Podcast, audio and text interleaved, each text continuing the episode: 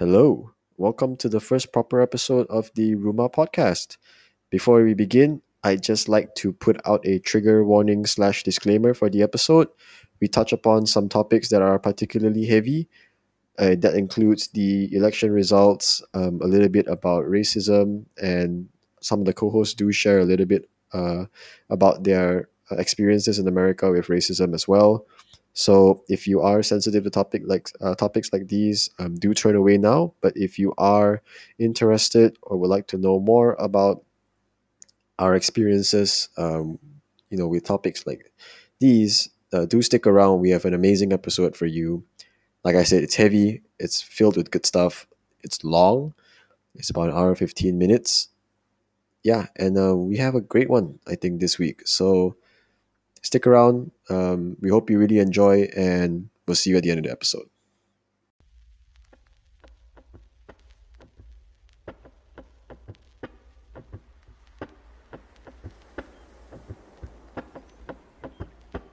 Okay, hello everybody. Welcome to our first proper episode of Ruma.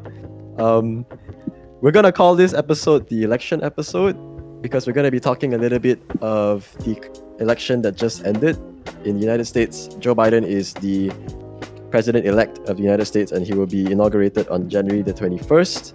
And Donald Trump has, or will, be serving his final 70 days in the White House. So we're going to be talking a little bit about how this election plays into our lives as international students in the US. But before I jump into that, I really just want to quickly just introduce this podcast again, because this is probably our first proper episode.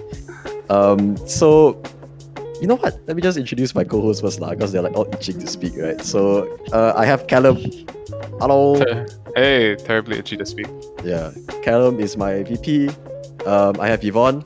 Hi guys, I'm Yvonne, back with a better mic so that Nigel can't roast me this time. Yahweh, she has a better mic this time around. And we also have... Oh, Eunice isn't free today. She has exams, boo. But like, we have Amanda today. Hello. Hello, she is my SA's marketing officer. Everything that you see on our social media channels, probably has gone through her. Yeah, all the aesthetics, everything has probably gone through her.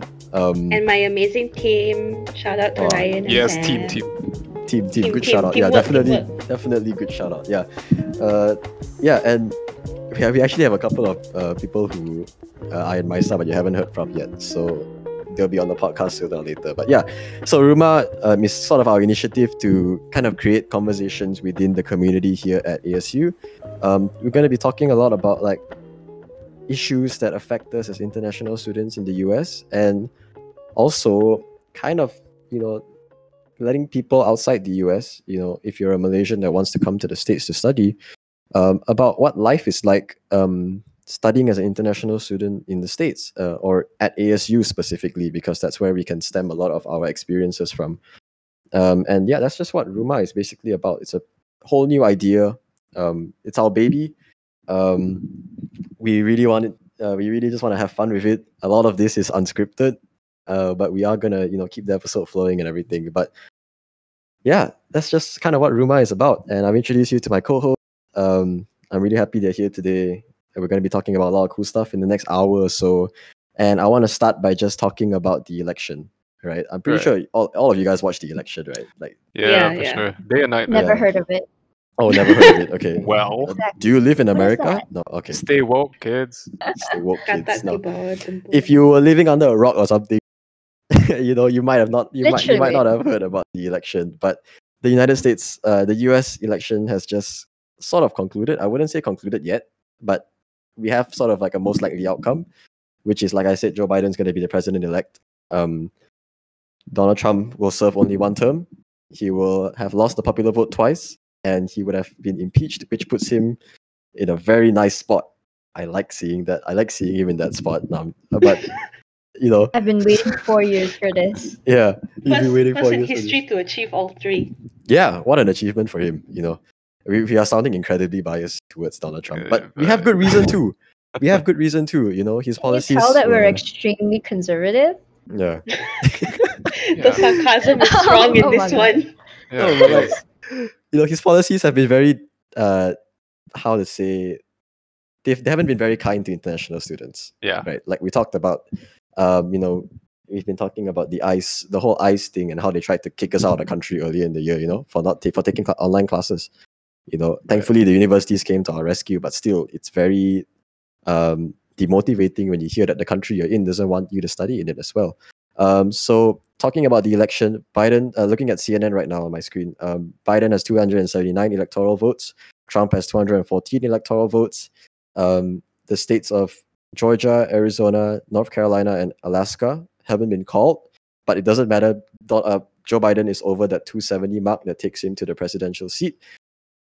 All of this might sound very confusing if you're not experienced in American politics, or if you're not in America. It's like a very confusing and big football game. It's a complex football game. Yeah, at the election, it was supposed to be election day. It ended up being like election week, right? Like I know for like all of us, right? We were like getting out of like things, and then like instantly we'd be like, "Oh, is it over?" Okay, streaming. Everybody jump onto Discord, and then the first thing we see is I'll be like streaming CNN, and then we'll see Callum's favorite man crush, Chris Cuomo on the screen. Ooh. The big boy, right? Callum, I'm sorry. Yeah, you know what? I'm not gonna say it.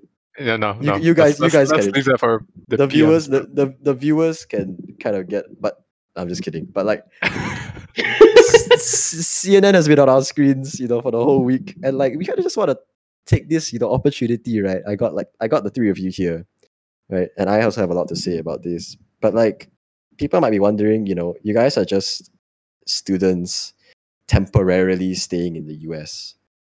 It's not like you have a citizenship. It's not like you have an American passport. Why are you following this election so closely? Like, why are you, in a way, so worried about this? Does it?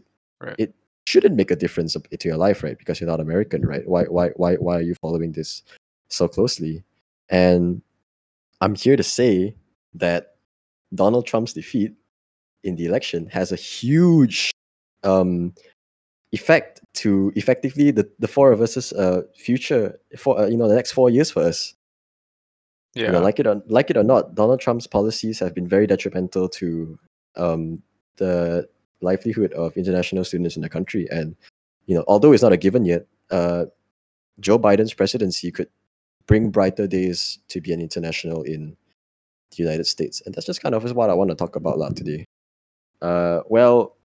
Being an international student in America, I'm pretty sure all of you can vouch, for me, right? This election actually does set the sort of like overall view of our future. I would have to say, because I think all of us here, we do wish for some kind of career in the US. Correct me if I'm wrong, guys, but like we do want some kind of future in the US, and especially under Trump, Donald Trump. His policies were very anti-immigrant, right? I think with the earlier in this year, we were talking about ICE. The H1B1 visa, the whole situation. Not H1B1 lah. H1B1 is like a mix of like H1N1 and the H1B visa. Snap. H1B, right? Mate. Yeah, it's okay. H1B. Yeah. yeah. Sorry, I got confused with H1N1. Yeah. H1B. Like the flu. Okay. H1B visa, right? And with ICE earlier this year during the pandemic, saying that students taking more than 9, I think, credit hours online couldn't remain in the States. Yeah. And a lot of universities went against that. Because they're losing such a huge amount of people. Definitely, yeah. A majority, if not half, a majority, especially for big universities that are well known internationally, like they're losing more than half their students, like on-campus students, right? Yep. There are all like complaints about like, hey, I'm not able to. Why am I paying for something that I'm not using right now? I think, right? and to give a little bit of background about why this was such a big deal. Was that, as what Nigel and Callum said, 12 credits is basically an entire semester's worth of subjects, right? And so with COVID and everything being online, a ton of Malaysians went back to Malaysia and a ton of Malaysians stayed in the US. And so why this was so impactful to all of our listeners was the fact that Some people whose classes were moved completely online had a situation where they were stuck in the US and they had to go back home. And then with the Malaysians who were completely in Malaysia, they were stuck in Malaysia and had no flights to go back to the U.S. And that's why that was such a big deal for them. And I think on top of that as well, the announcement from ICE actually came pretty late into the whole COVID situation here in the U.S. And so then it became especially difficult because international flights were there were very small amount and they were becoming very expensive because it was already kind of well into COVID season here in the United States. So yeah, basically, long story short, Trump's policies are kind of, I don't mean to say it, but towards internationals, kind of shit. Just to put it, cleanly like this, right? So yeah, plainly, yeah. That I'm sure he meant that, or yeah. I'm sure there was a reason why it was like that.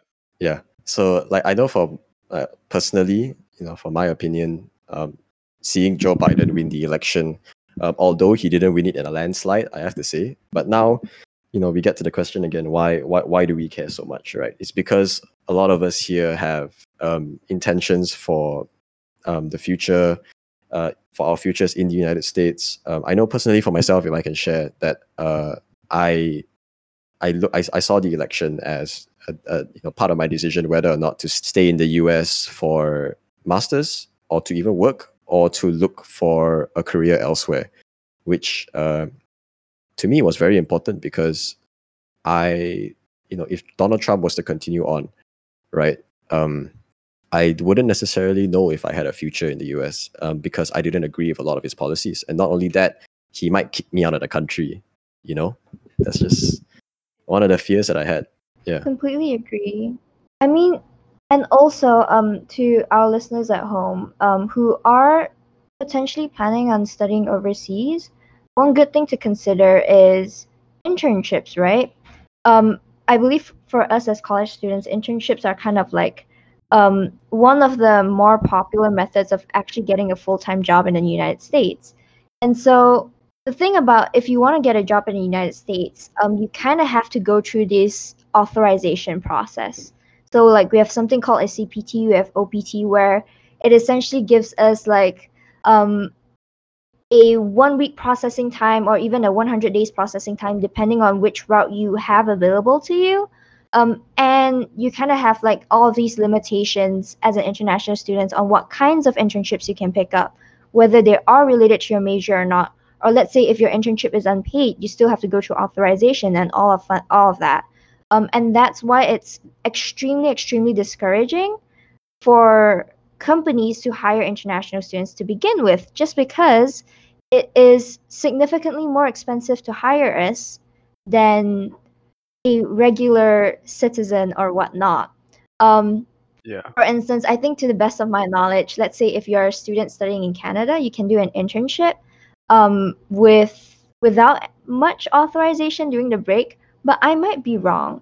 And so I believe all of us has some struggle. Right, in this. Yeah. Okay, so this is very personal to me because recently I applied for a job. I'm not going to say the company because I don't know. Yeah, but so I applied for this job and I'm a programmer. So they had a bunch of technical interviews. They had a bunch of behavioral interviews. And I breezed through them. I knew my stuff. I studied, of course. I breezed through them. I knew my stuff. And she went, hey, we just found out that you're an international student, right? We got to change it. We got to change our decision because of that. We don't take international students anymore because of the new H1B visa situation. Yeah, definitely. I think with the state of the H1B visa and with immigration in the US, right? It is a lot tougher for internationals to get that H1B visa or to even move on out of the student visa into, just getting OPT. CPT, we are, OPT and CPT, we are entitled to that. Yes, of course. But moving on from that to an H1B visa, with the current policies, they are a little bit tough. We still, looking at what Biden has promised with his policies, right?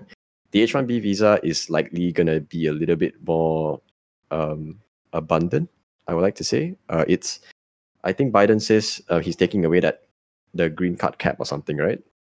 Yeah, the green card cap, and he's supporting the H1B visa program. Yeah, he's going to support it a lot more, definitely. But you know, in the end, it still comes down to how companies as well.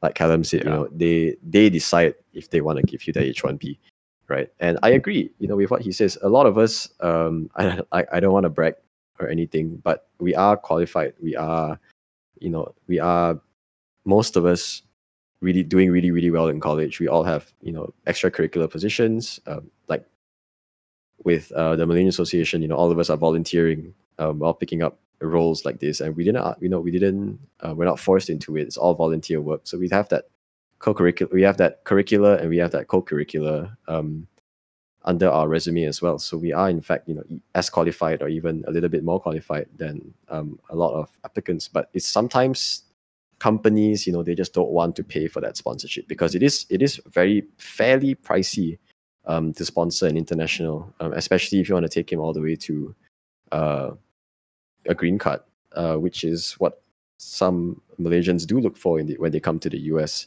which is to look for, you know, a different place to live, a different place to call home, basically. Yeah, there is a lot of legal processes that these companies have to go through to sponsor a student, that like an international student, in to eventually get a green card. Like, it is a very lengthy process. And yeah, I mean, what Callum said about the internship part, honestly, I totally feel you.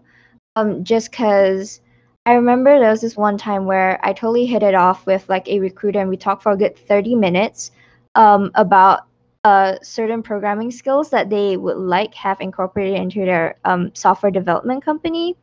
And I didn't need an application. I was immediately invited to an interview. And the guy was just like, okay, I just want to ask you like one really final simple question that we have to ask. Do you need work authorized? Do you need sponsorship in the future? And obviously I said yes. And he was like, oh, I'm so sorry I wasted your time. What he essentially kind of told me was that because of the fact that the Trump administration was getting more stricter and stricter on the H1B process, and also like work authorization in general, many companies are slowly rejecting international students as interns, as full-time workers and whatnot. And I think you'll kind of notice too, if you start asking around, a lot of the employers would essentially tell you that, oh, we stopped sponsorship a couple years back. We stopped sponsorship a year ago or 2 years ago. And you'll kind of find a connection that, hey, I guess who is the president kind of matters in terms of my future, even though this is not really my country, right? And what Nigel said about how the election really kind of affects like his, I guess, future on whether or not he transfers to Canada, I completely understand that as well. And I could easily see a perspective where like, oh, let's say if you are currently in Malaysia and you see like, oh, you know what, Trump is just like a joke, right? Because let's be real, to everyone else's eyes, Trump is a joke. And the way that he acts, the policies that he makes sounds like a joke to everyone from a third-person point of view. But in America, when those policies are actually in place, they can be scary, even though it sometimes just doesn't make any sense. Yeah. And I guess you guys can kind of really like relate to that as well. And we can also go on to talk about how like Democrats and Republicans and America in general is so divided because of the media, I guess like the media biases that they all have in the US, and the power that the media has in general. But it's honestly a shit show here. But you know what? We make it work, you know? And I do agree with Nigel. We really do make it work. I think with what Yvonne said about division, right? Like, I just really want to just quickly say that even with the election of Joe Biden as the president-elect and as the incoming president, right? Having him up on that top step and not Donald Trump, that's still not going to solve a lot of the division in the country, right? In fact, it might even divide the country even further. right? Because not necessarily will the people who align themselves with the Republican Party, right? You know, they might not agree with Joe Biden's policies either, right? And they could that could cause conflict again in the United States. You know, it's not to say that with Joe Biden being elected, that America will be all sunshine and rainbows again. You know, it's not like that. It's a huge country, and the division is very deeply rooted in its core, at its core right now. Yeah, go ahead, Amanda. Yeah, and I think that's also pretty reflected in, if like you just look at the popular vote is not far off. Like 70 million people voted for Donald Trump. And if you like kind of take a look at where the difference in the votes are, the largest difference in the votes is in California, which is has a very large immigrant population, a very large minority population, and is generally a very democratic cities. And you can kind of tell, like, and if you look at the election map, right, all through the Midwest and everything, they all voted for Donald Trump. And a lot of places, for example, like Alaska, Donald Trump has a huge lead over the number of people who voted for Joe Biden. And so then it just kind of shows that Americans are very kind of like split in terms of like their policies and how liberal they want the country to be, how conservative.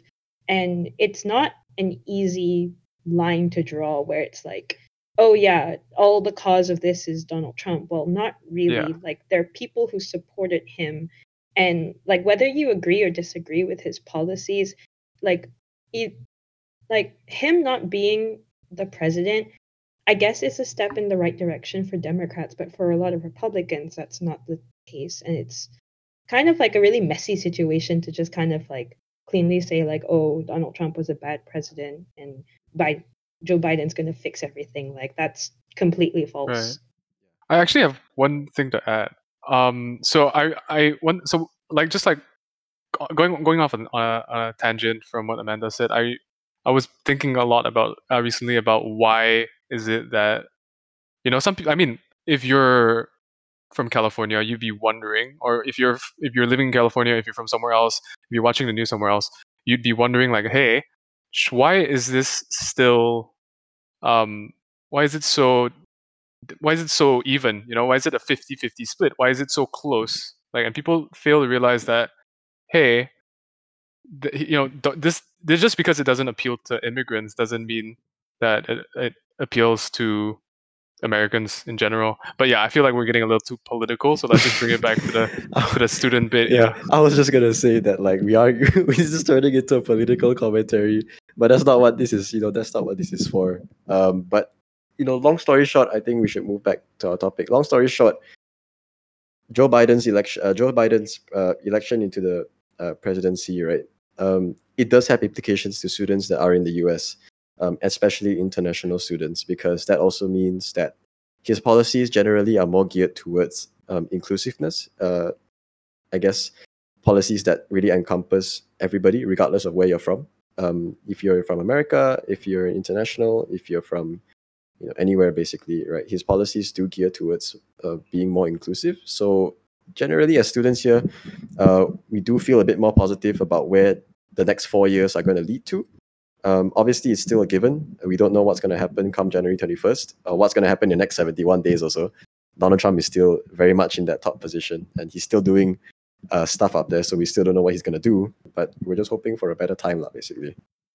Yeah, I mean, I can totally agree with you. And one thing that you mentioned that really resonated with me was, I know you don't mean it in probably the way that I'm going to mean it, but I recall you saying about how, like, international students are smart. Not necessarily, but I'm okay. I don't mean this as an insult at all. But the thing is, if you really think about it, international students spend twice or even 3 times or 4 times the amount of tuition fee, living fees to come over to the United States to study, right? And so this gives you a huge, heavy burden, financial burden, and an incentive to really do well in school. And that's why with, the entire stereotype about how like Asians are smart and whatnot, I honestly completely agree with that stereotype, just because when you are paying around $50,000 USD, which is approximately around 200,000 ringgit a year for your education, you will study hard and you will be more qualified than people. And that's why, as international students, it is extremely frustrating to see people who are less qualified than you get your spot. And so one thing that we kind of want to bring in, and why we're talking about politics and all that and whatnot, is because we want you, as like students coming into the United States or students who are already into the United States, is to actually learn about how different policies can affect you, right? And be educated about them and work around them. Because let's be real, let's say if Trump really gets reelected, or let's say if, I don't know, whom Elon Musk becomes president, or Kanye, we have no say in that, right? Or Kanye, oh my god, no, Kanye. His birthday party, for those who know. But, so like, why are we talking about elections? Because this is actually like essential information that you should know. So for instance, like, let's say if when the H1B visa thing was, I guess, temporarily suspended, a bunch of tech companies were freaking out, just because for tech companies, it's extremely important to have an international point of view so that they can kind of extend their product outwards, right? But yeah, I mean, like, I truly want to hear like what you guys think about and what kind of like advice would you give to people coming into Malaysia? I guess one of the main things is basically just be aware of how your, like, what privileges your student visa does give you, and kind of start thinking about where you want to go in the future, whether it's a matter of you just want to be in the United States just for the experience, for maybe perhaps a better education. I don't know what the, like, what your personal situation is, and whether you'd want to like work in the US, or whether it's a matter of just coming to the US to study and like go back to Malaysia to find a job there. And I think it's important to keep in mind that there's a lot of privileges that you can get under a student visa, for example, like a student job on campus, that becomes difficult once you graduate. And like, again, the whole problem with like CPT, OPT, and getting a H1B visa, like, that is a big issue that the president does get to decide a lot of these policies, just because they are federal issues. And yeah, there's a lot of things that can affect your future here that is kind of difficult to like know at first glance, like more than just tuition fees and finding a whole, like a place to live, and like, I don't know, figuring out like how, like, just like travel expenses, things like that. There's a lot of things to consider when coming to the US that like politicians does get to decide a lot about. Yeah, how in the end it really, yeah, in the end it really comes down, I think, to especially if you're going overseas, right, to remember who's it really in charge. Like with America, the politicians are in charge, right? It's very similar to Malaysia, lah, right? They're the government, you know, they basically have, they decide what's happening in the country, right? And the policies that affect various walks of life, including us, you know, as internationals. So like, yeah, we do, like we just said, you know, we do pay, you know, 4 to 5 times the amount of money that a typical American would pay for college. And well, the fact that we are already leaving Malaysia to come to the United States to study, you know, that shows that we are in fact a bit more well off, lah, right? Because most of us are either loaning it from the government here, or, you know, we are on scholarship, or, you know, we are paying a bulk of the cost by ourselves. You know, we are a bit more well off, lah. But at the same time, that doesn't keep you, you know, that doesn't give you immunity over the state of the country that you're in, and the policies that arise from, you know, political environment as well, lah. Right. I think like eventually, I think the summary, like the TLDR version of all of this would be, you know, for those who had changed their opinions on coming to the States ever since Trump was elected, should you come back? Like, I mean, as a result of this election, now that Trump is gone, is it safe to come back, or is it secure for us to come back? That's a big question. Like, what do you guys think? That is the big question now. Especially, does anything actually change? You know what I mean? Like, exactly. I don't know, man. Like, what are the big changes? Well, yeah, I don't know, man. Yvonne, you're gonna say something? Oh no, I mean, in my personal opinion, and from my, I guess, very limited 1 year experience staying here, first and foremost, right? Choose the right state to pursue your degree in. Why this matters is because as an international student, okay, basically as a student in general, right? You can have the chances of you getting hired by a company that's close to your university is higher than a company that's located far away from your university. That's just how like the entire process works. Right.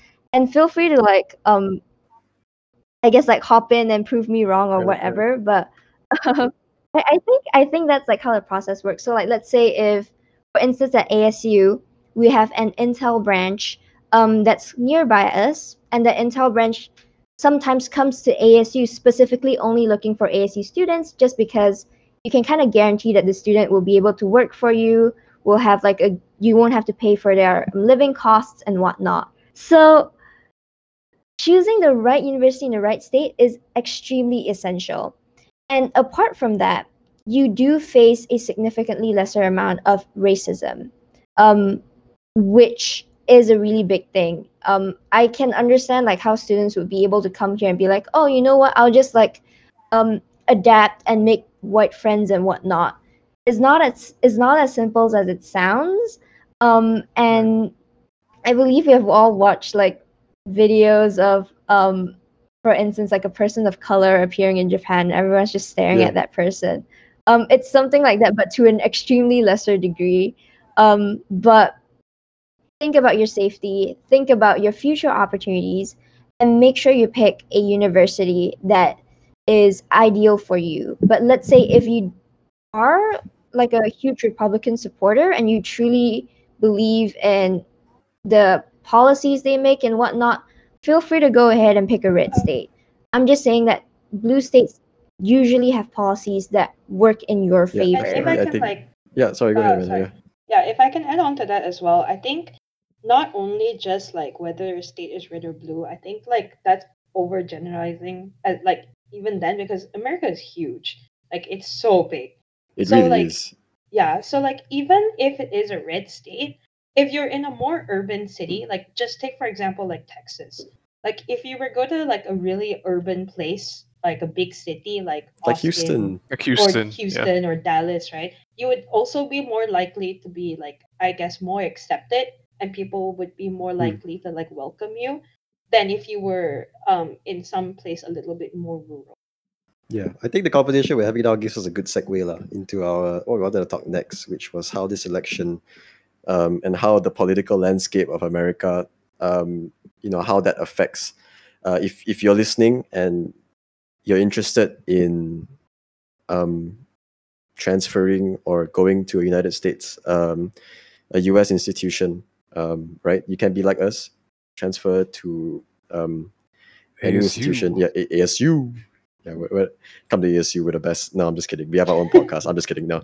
But if you're anything like us, or if you're just interested, you know, to come to the US, right, and further your education here, right, or even if you think that you have a future here, right, how does this election affect you? Well, you know, I think like what we've said before coming into this was like, especially with the political landscape right now, I think regardless of whether a state is blue or red, like Amanda said, it really depends on the diversity of where you are.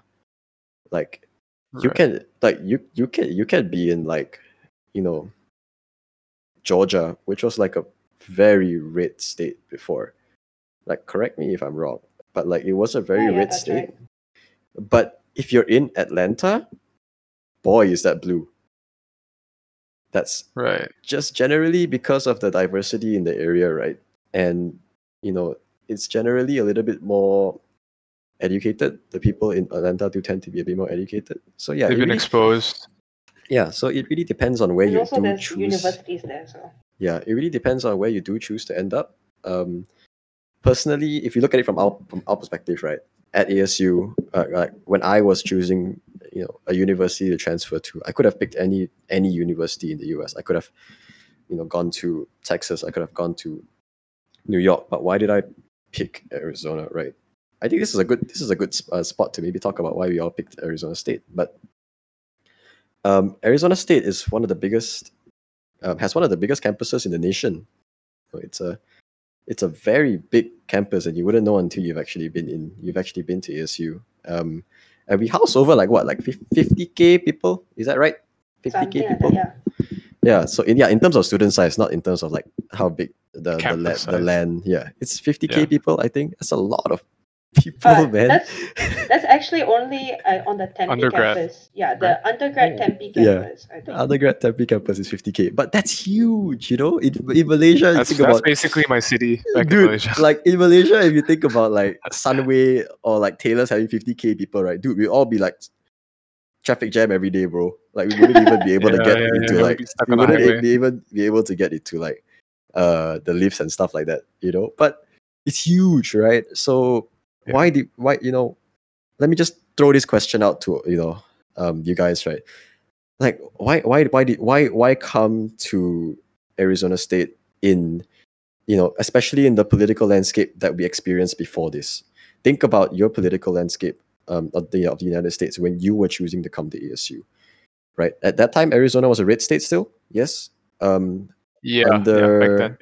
Yeah, it was a red state, but it was considered a becoming swing state. It was gonna swing in 2016. It almost did. I think it was very close down here, but it didn't. So I'm still just gonna term it as a red state. But Tempe, where ASU is at, is a little bit more. I would say it's not incredibly diverse either. It's still a little bit white, being a suburb of Phoenix.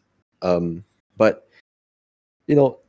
I think I've talked enough. You know, why did you guys choose ASU in that political landscape of the past? And would you still choose ASU today with this, you know, changing political landscape? Would you guys do that?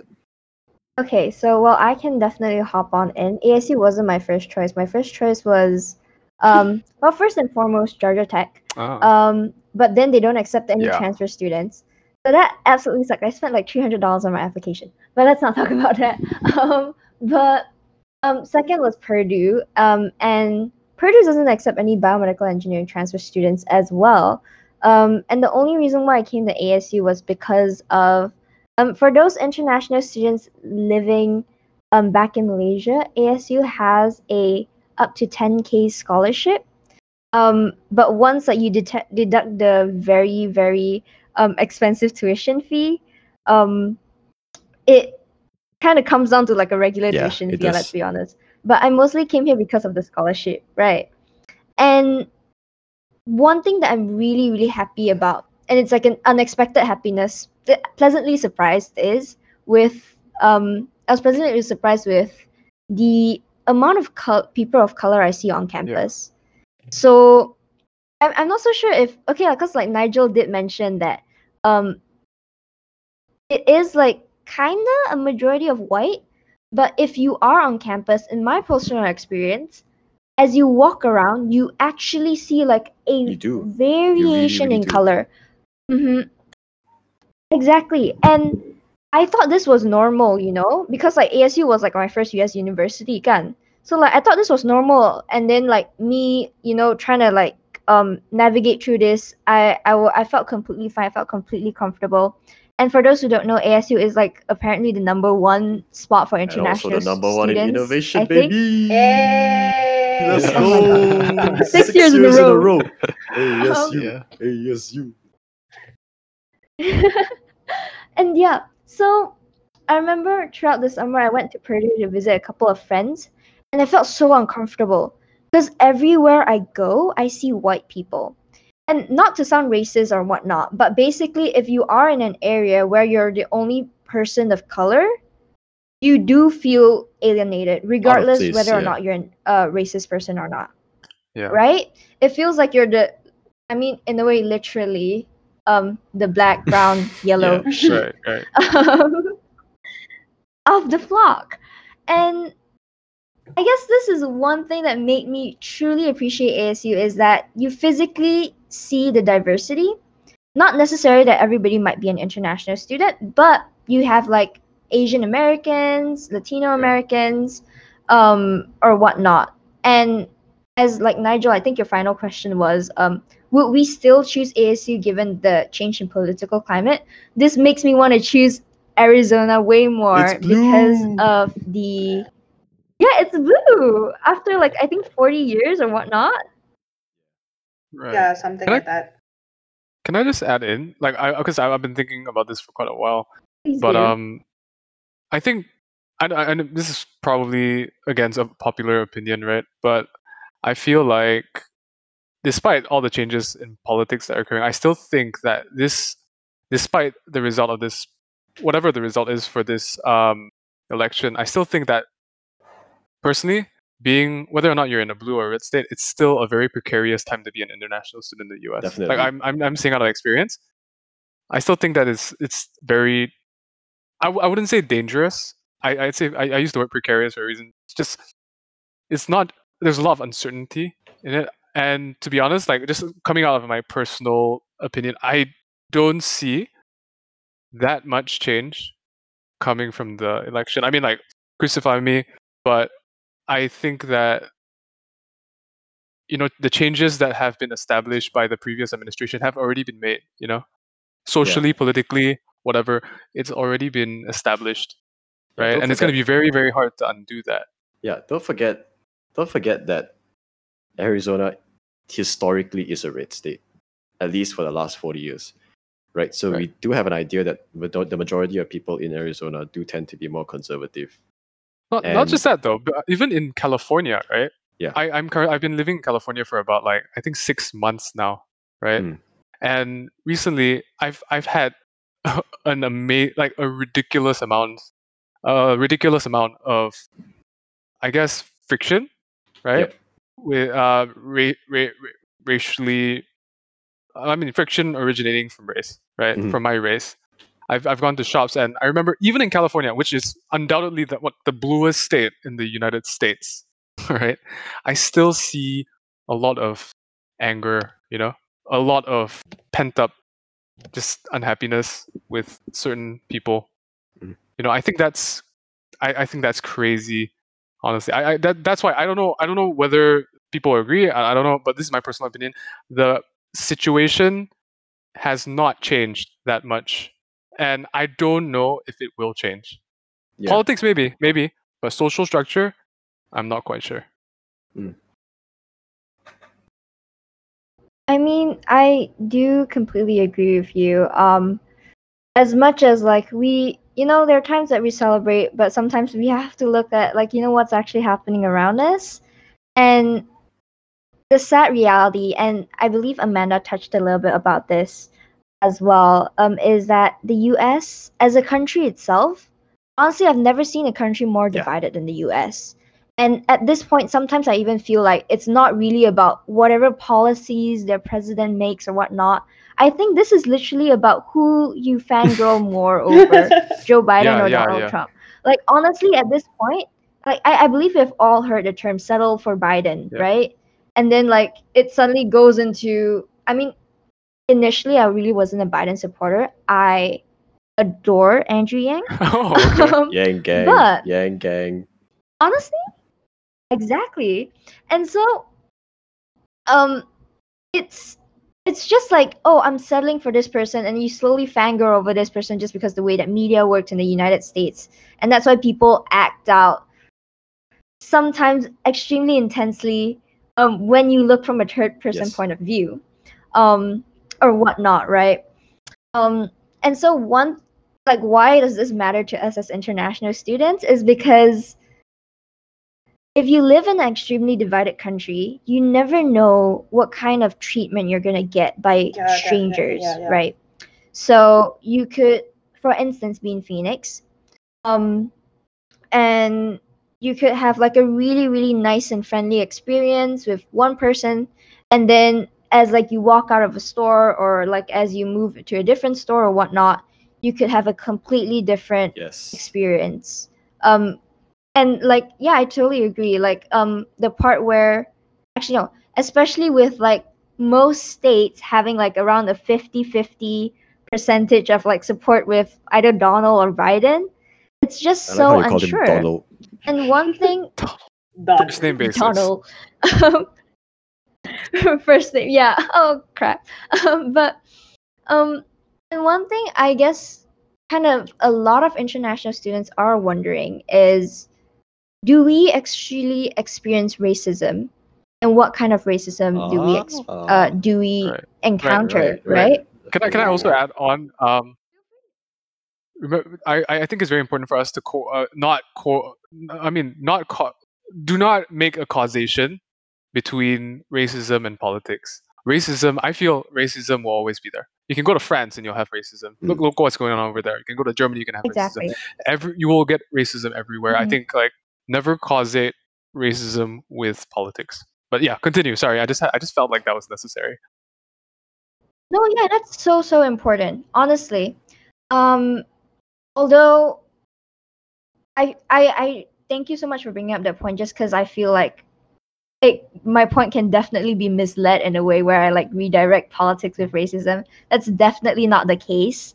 I'm just saying that the mindsets of people in the United States are extremely individualized, and also as a result extremely divided.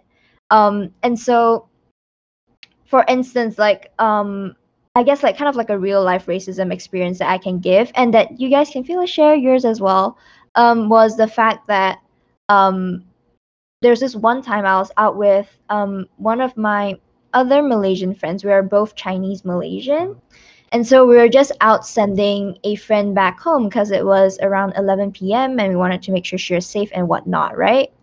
And so we were just walking back to my dorm when this person suddenly turns on her car and started backing up. I don't believe we were in any way near her vehicle. Like we literally just like walked past, and then afterwards, about like, I don't know, 10 seconds afterwards, she backed up. And they did seem a little bit intoxicated. Maybe that's why.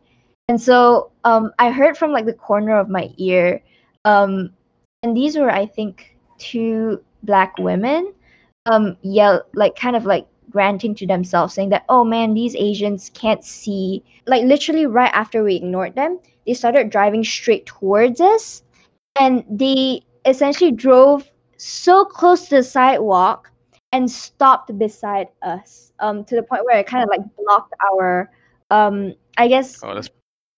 route back home, in a way. And one girl literally like rolls down the window, puts out the entire half of her body. It wasn't like just her head. It was like the entire half of her body, just to scream at us, saying that, oh, if you guys continue to walk like that and not see shit, the next time I see you, I'm gonna run you over.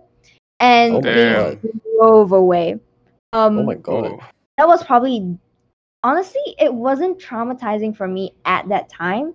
And I think like we can kind of, it's in a way like a PTSD of some form, where like, you know, in the moment you're just like, oh, it's no big deal, you know, let me just get back home, right? But thinking back now, and every single time I recall that story and tell it to my friends, just because for me personally, I'm not the kind of person who just like keeps people's identities, you know, like let's say if they do something horrible, I want to make sure everybody knows that you're horrible. Nice. You're an outer. Yeah, exactly. And so, like recalling that story over and over again to friends, it sounds so horrifying, right? It does, though. It really does, yeah. Right? And the thing is, like, it's so. It's basically harassment. It is harassment. Exactly. And like, you wouldn't expect these things to happen to you by people of color. You would always, like, for me personally, like, I, because of the media, as per usual, I would usually imagine, like, oh, is the person white, or, you know, or a Caucasian or whatnot. And so I guess this is, like, probably one of the few significant instances of racism I've had. But on the other upside, I've had people who come up to me telling me that, oh, you know what, I really hope you get citizenship, or, like, if you ever need help, or if you ever need a place to stay, come stay at my place, and be really super nice about it. And so there is always that divide in the United States, regardless. Right. And even within states, I do agree with you. I think Callum and Amanda, when you guys mentioned about the different counties, but it's also important to think about your safety as an international student. Just because, think about, oh, let's say if you do get harassed, or if you do want to make a report, how would you do that? Yeah, how would you be able to contact the authorities and all that, you know? Exactly. Yeah. Exactly. Also, can I just, sorry, Callum, before you go ahead, can I just quickly add, this is a good point to introduce this feature of the podcast, but we are hosting this podcast mainly on Anchor. Anchor is a free podcasting service that lets you set up your own podcast within minutes. That's what we're using for this podcast. And we have actually opened up our inbox to receive voice messages from you guys. And if at any point, you know, you feel like you want to, you know, add input to whatever topics we're talking about, you know, just head on over to our Anchor page. We have the voice messages inbox set up there. Drop a voice note. You know, we'll be happy to play back one of your voice messages, and then we'll just respond to that as well. And it's a good chance for you to get on the podcast. You know, I think it's a lot of fun to just kind of drop your note. So yeah, if you have anything to say, like what you want is just kind of just told everybody. You know, if you've had racist experiences in the United States, and you just like to, you know, just share a story a little bit so that we can kind of analyze and discuss it, you know, just use Anchor. Drop a voice message. We'll play it in one of our episodes. Also, kind of to add to that, I think, like, sharing our stories is really important, just to, like, first of all, like, it exists, we experience it, and it's just kind of, like, part of our daily lives that we kind of, like, try really hard to ignore, because, like, focusing on those kind of things just is not great. I think it's very traumatizing for some people as well. It is. It really is. Because it just kind of makes you feel like people are, like, attacking you and, like, being hostile to you, and, like, you kind of don't know where it's going to come from next, just because it is mostly strangers who are doing it. Especially in a country that you're not, I guess, citizen of. Like, you didn't grow up in that country. You don't know if this is how people act. You can easily feel alienated because of it. Right, I think it's less of, like, racism. Racism now. Like, not only is it racism, I also think that it's a lot of volatility. You know, that comes with the whole country. Like, we grew up in, most of the listeners are going to be listening from Malaysia. Users. I don't know, man. That was an amazing plug, by the way. Yeah, that was a great plug. Yeah, but, like, come on. We grew up in where? Subang Jaya. I grew up in Sarawak. I had my parents drive me to school every single day. You know, where I grew up, there were barely any people walking on the street. You know, like, that's just it was a very conservative, kind of just set culture, you know. But when you come to the US, we have to understand that, like, sorry, it's just a key thing that Malaysians just don't walk, bro. So, like, yeah, it's not wrong. Yeah, we freaking drive or motorbike. I think, you know, we drive to places that can be 5 minutes away. Oh, hell yeah, exactly. And the thing is, like, I found out that, you know what, maybe sometimes it's not race. Sometimes it's just the culture. You know, sometimes it's just how it is living in America. Like, I don't live on campus. I live pretty far away from campus. I live, like, around the Tempe Library, which is, like, a couple of miles away. And I was walking one night, right? That sucks. Yeah, I was walking one night, right? And I like to go for late night walks, right? It clears my mind from all the stress of college and all that. And I was walking. This dodgy ass car comes up, pulls up right next to me. This dude winds down his window, looks at me, points out a finger gun, and he goes, bang. and drives away. I kid you not, that was exactly what he imaginary drive-bys me. Like, that's freaking crazy. Are you kidding? Yeah, it's really scary. And I heard about a friend who got actually driven by with a paintball gun, right? They didn't see my face, right? They didn't see her face. It's just dangerous, you know? Like, it's not what we're used to. And that's what, I think that's like a huge deal. What Malaysian students, you know, coming to the US, they should realize that. They have to realize that, hey, we're not in Malaysia anymore. We're in the United States of America, where things like these exist, you know? Okay, can I just quickly add? Sorry, Amanda, before you continue, I just want to quickly add. People in America, I like to say, that are generally on the streets, since the population is a lot bigger, right? And I have to say, Tempe, you know, general area is not very rich. I wouldn't say it's as rich as if you were up in Scottsdale. Scottsdale is like Bukit Bintang lah. That's bougie. That's where, that's bougie, bro. That's where all the big boys are at, right? But down in Tempe, right, the general population isn't extremely rich. So a lot of the population, I hate to say this, I really hate to say this, but they rely on alcohol and drugs. It's a big thing in America, right? So, like with Callum's experience with the guy dropping the window and like pointing the finger gun, right? He could very well be intoxicated. You know, it's dangerous, yes, but the reality is he could very well be not in a proper state of mind, right? So, like, I just want to say, like, all of our stories here, right? Like, they could definitely show racism, yes, but it could also be somebody that, you know, it's just plainly just decided to drink. Yeah, just decided to drink, you know, because, you know, when you're high or when you're drunk, you know, you don't have the right state of mind to, you know, just, so they might just do random stuff like that as well. But that's also another thing, lah. We'll get into that in another episode, I think. That's a whole other episode, bro.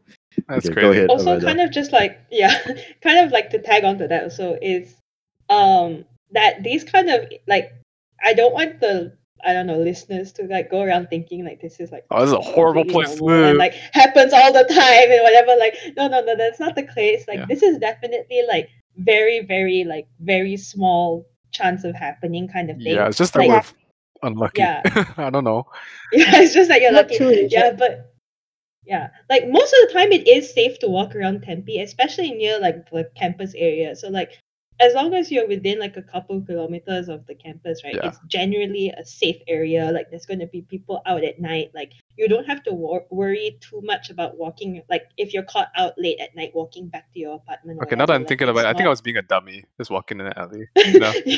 But generally, like, it's not bad. It's not dangerous living on campus. I can't speak for across the country, but at least in ASU, it's generally pretty safe. It's just that these things can happen just because of the American culture is very they're very outspoken. They're used to talking and saying their minds and kind of like showing what they believe in, rather than just kind of like in Malaysia. I think it's more like you kind of keep those things to yourself. Yeah, lots of bark go by it. You know what I mean? Yeah, definitely. Yeah, I mean, I want to tell my story now, about my racist experience, right? I think this is more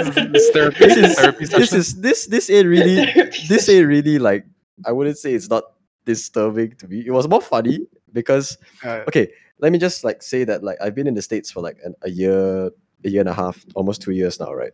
I can safely say that in the Tempe area, racism generally is a lot more hard to come by because it's a college town, and the people here, you know, they've seen the people that go to college, they've seen the people that come to their town, right? They do tend to be very diverse, and like Yvonne said, you know, ASU is like super diverse, right? You got people from all walks of life there, right? So in Tempe, I haven't really, you know, had an experience that's really stood out to me. I've had like casual racism here and there, you know, all the like small, you know, like microaggressions, you know. But I haven't really seen anything. Asian, you have to be good at math. Yeah, but I haven't really seen, like something like that. You know, like you're Malaysian, you have to be good at math or something like that, right? But this experience happened to me when I was in Las Vegas in 2015, when I visited the States for the first time, Nevada. But like, I was just walking into an Old Navy, right? And my parents went in first, and I was walking in with my, you know, my innocent self with my sling bag, you know, with like, going to see America for the first time, Oh, heard so many things about this place. No, this is heartbreaking, bro. Oh, no, it's not really sad. It's more like funny now that I think of it. But I do know. But now that I'm older, I'm more mature. I look at it. I see that it's racism, right? It's very clear racism. It's literally an attack, right? But like, it was funny because I was walking in, and like this there's this homeless dude just sitting by the door, right? And like, in Malaysia, when you see the homeless people, you kind of like stay away from them. Selamat pagi, Encik. Yeah, or something like that lah. But like in the States, I thought it was the same thing. So like, I kind of just walked up to him and I just like waved. So I was like, no, I didn't know better. I was 15. He was a nice kid. I was 15 and like he was just a nice kid. No, I was very respectful. It was in 2015. All right, I was 15. Right, it was my first time seeing the country. I didn't know what the country was. Too young to politics, or like Nevada is a blue state. Yeah, innocent Nigel. Right, if his cute little sling bag and his camera hanging from his neck. Didn't know. Oh god, no! So I just walked up to him and I just said wave. I waved and I said morning, and he was like, the hell you looking at, ping pong? Then I was like, oh no.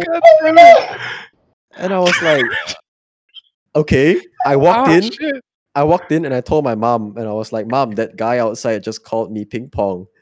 And then she was like, oh my, okay, you know what? Never mind, just stay in with us, right? And then I was afraid to walk out of the store, I was like, is that guy gonna look at me and say that I'm ping pong again? Because like that's not comfortable, bro. I'm not like comfortable doing that. But no, but for real, like now that I think of it, to him it was a passing comment, right? To him, he could have not have meant anything. He probably didn't remember the next day. Yeah, notorious, or he was probably drunk. He probably didn't remember the second after he said it, right? But I don't think it was anything notorious. And I think it's important for us not to downplay any sort of racism, but like. I think where I'm trying to go with this is, racism does happen. It happens all around the world, right? But all these small passing comments, microaggressions, right? It happens no matter where you are, right? It's just depending on how you react to them, right? It's important for us not to overreact, Yeah. If someone comes up to me and like calls me ping pong now, I'll probably be like, nice one, and I'll probably just walk away, right? Because that's just how that's just me being chill about it. I might be hurt. It's important to address it if you're hurt as well. Talk to somebody, talk to an advisor or something, right? But at the same time, I don't think we should induce violence. We shouldn't suddenly cause hate speech or something like that. Yeah, definitely. I was going to say it's like in those kind of situations, it's probably best like not to be confrontational about it, just because I find that usually those kind of people, right, who would say those kind of things, most of the time they're not someone who would kind of like change their behavior or change their mind just because you said like, oh, that doesn't make me feel comfortable. Their mind's kind of made up. Yeah, like they've already made up their minds, and like it takes a lot to change a person's mind. And I think it's especially true here in the United States, where people have like the ability, like they practice free speech and like individuality and all that from like a really young age.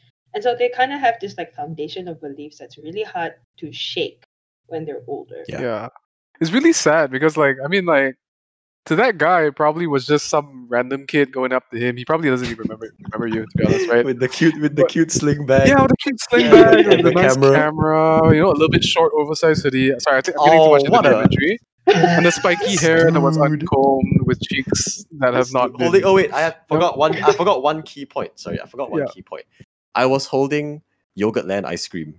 Oh shit, dude! You drove the stake in my heart. I look even more innocent. Right, so little baby Nigel was probably some random kid that he slandered with racist words. I mean, way to make me feel good, dude. I'm trying to like that guy was I'm defending you, bro. But think about it, right? That guy, right? It's just something he said, right? Just like any other thing he said. But the axe forgets, but the tree always remembers. Nigel being the tree. Someone clipped that shit, bro. Somebody clipped that. But no, it's true. And somebody wrote it out in cursive and put it in someone's wallpaper. Amanda, can you get on marketing real quick? Just get on marketing real quick. Racism, hashtag, the X forgets, the tree always remembers.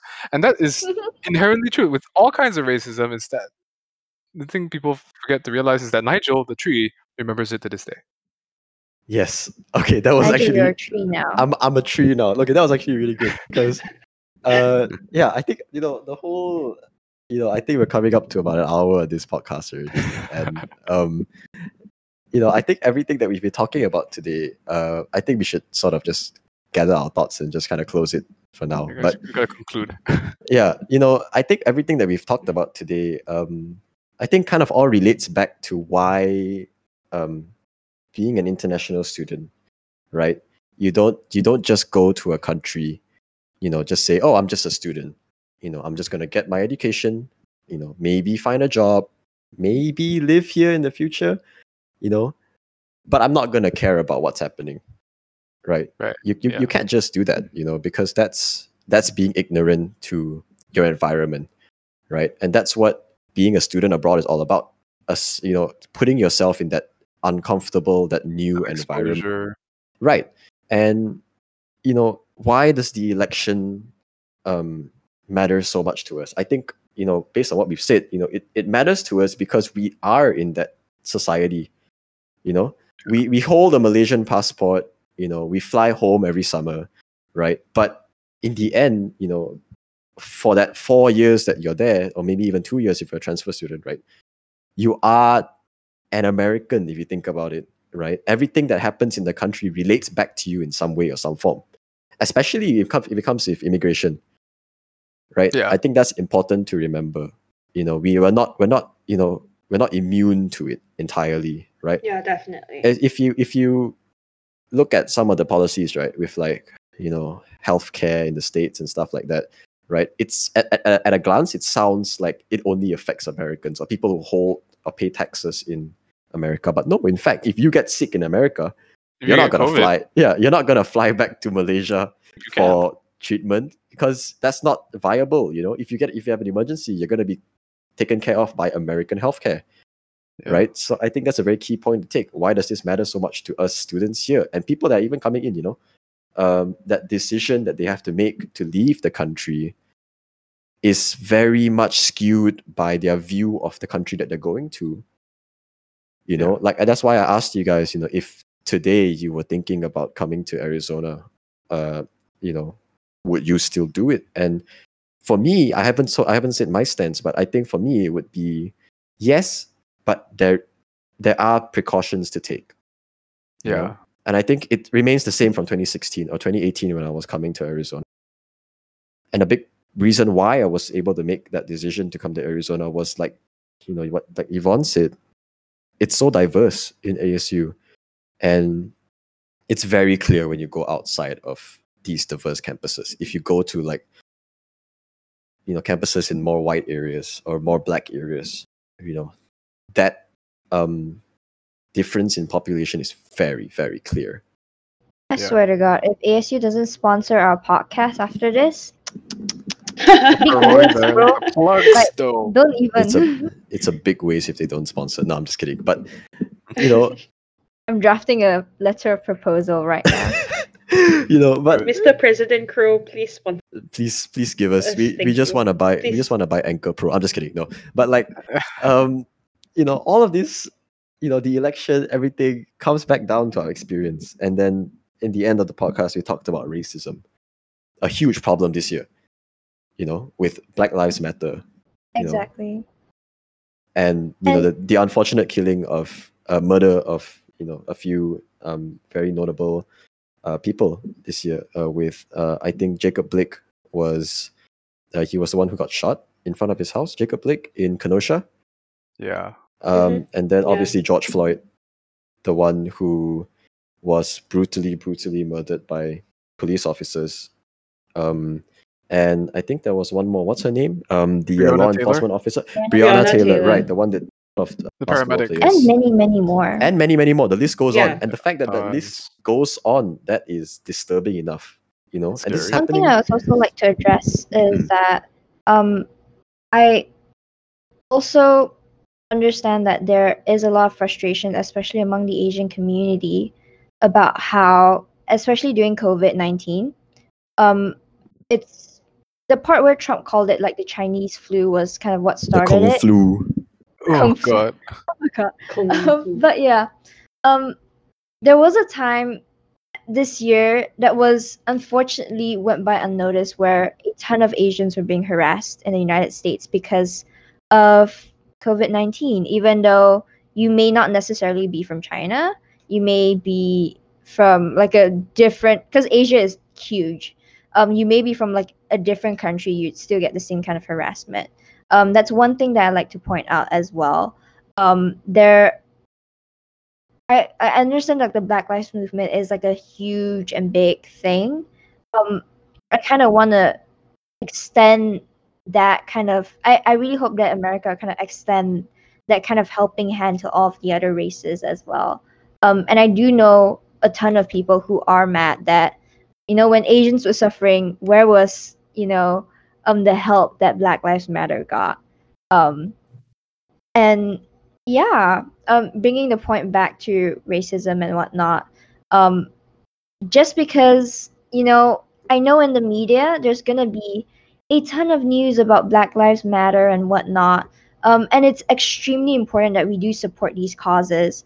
But just because, you know, the racism against Asians or even other races aren't covered in the media doesn't mean that it's not happening. Yeah, that's true. To like an equally serious extent. And so it's important to take that into account as well. So like, let's say if you're not Black, don't think that, oh, I'm going to come to America and I'm not going to get any racism at all. That is absolutely not the case. Stay woke, kids. Stay woke, exactly. Sometimes it's just not covered by the media. Sometimes it may not be as severe, but it may also still personally affect you, especially in the case of COVID-19, where I know that people literally got beat up just because they looked Asian. People got coughed at. Even in ASU, people, like, let's say if they were sitting in the same bus, people were moving seats. And that's the worst way to literally welcome someone who just flew a good 26 hours to your country. That's honestly insane to me.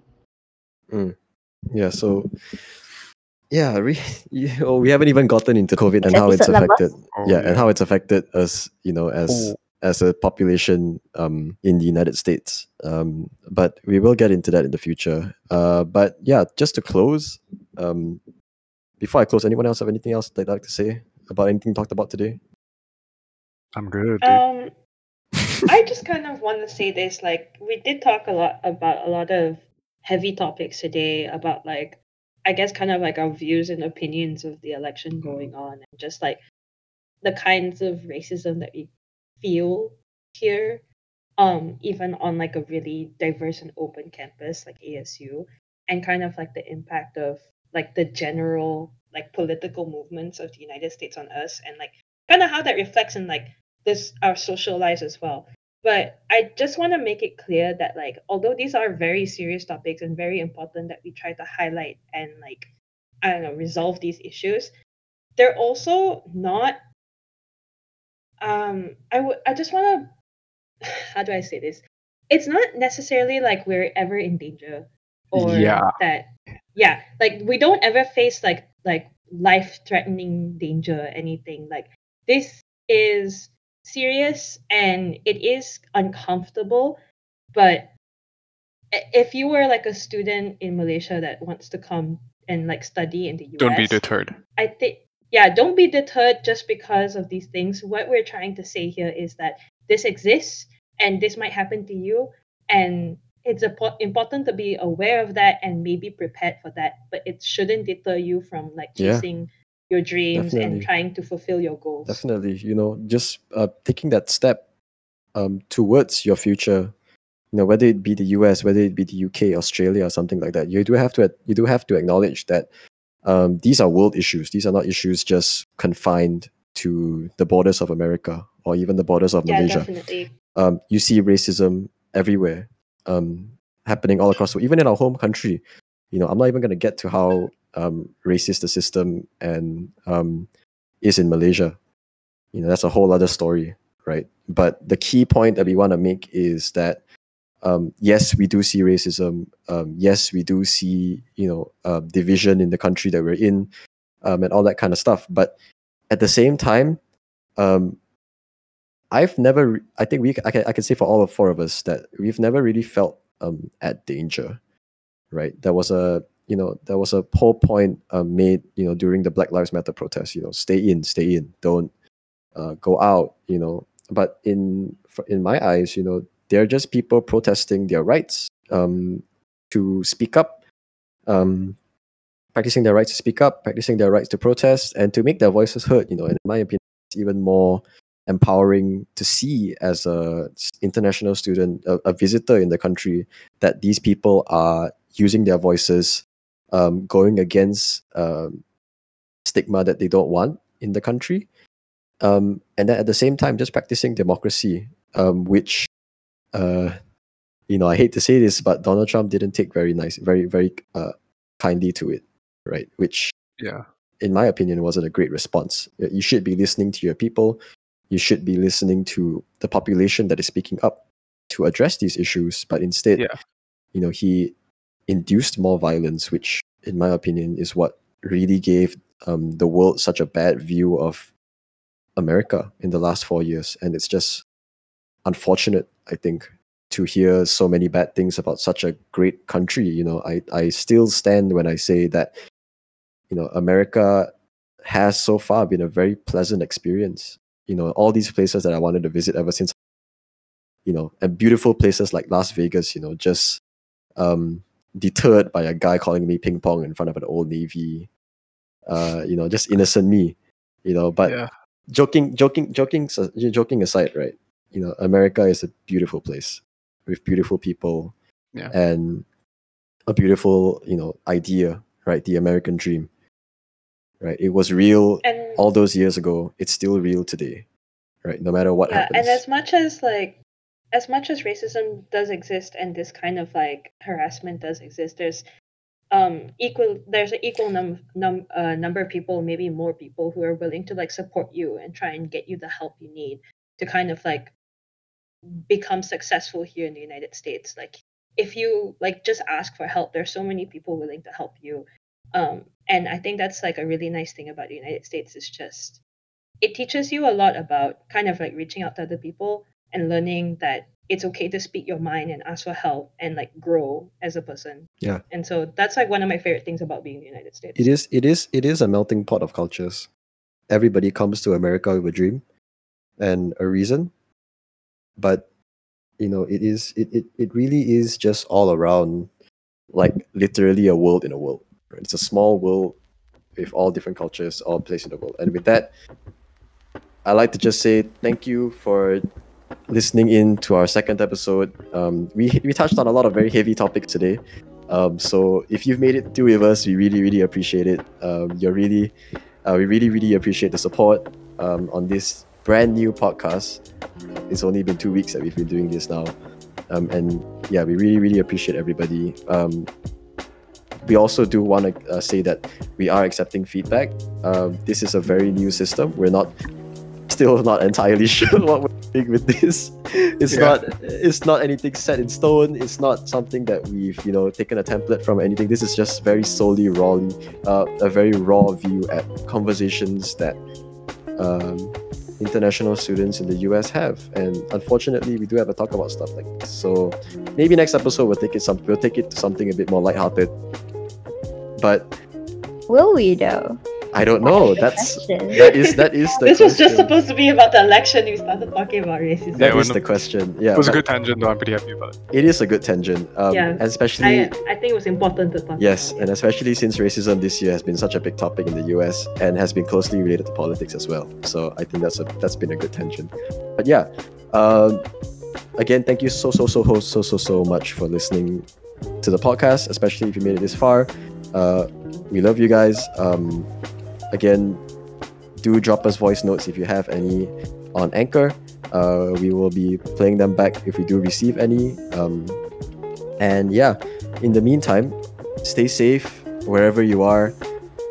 There's still a pandemic going on out there. Don't forget, no matter with what celebrations are going on out there, you know, do remember to keep yourself safe, stay 6 feet apart, and we will see you next time.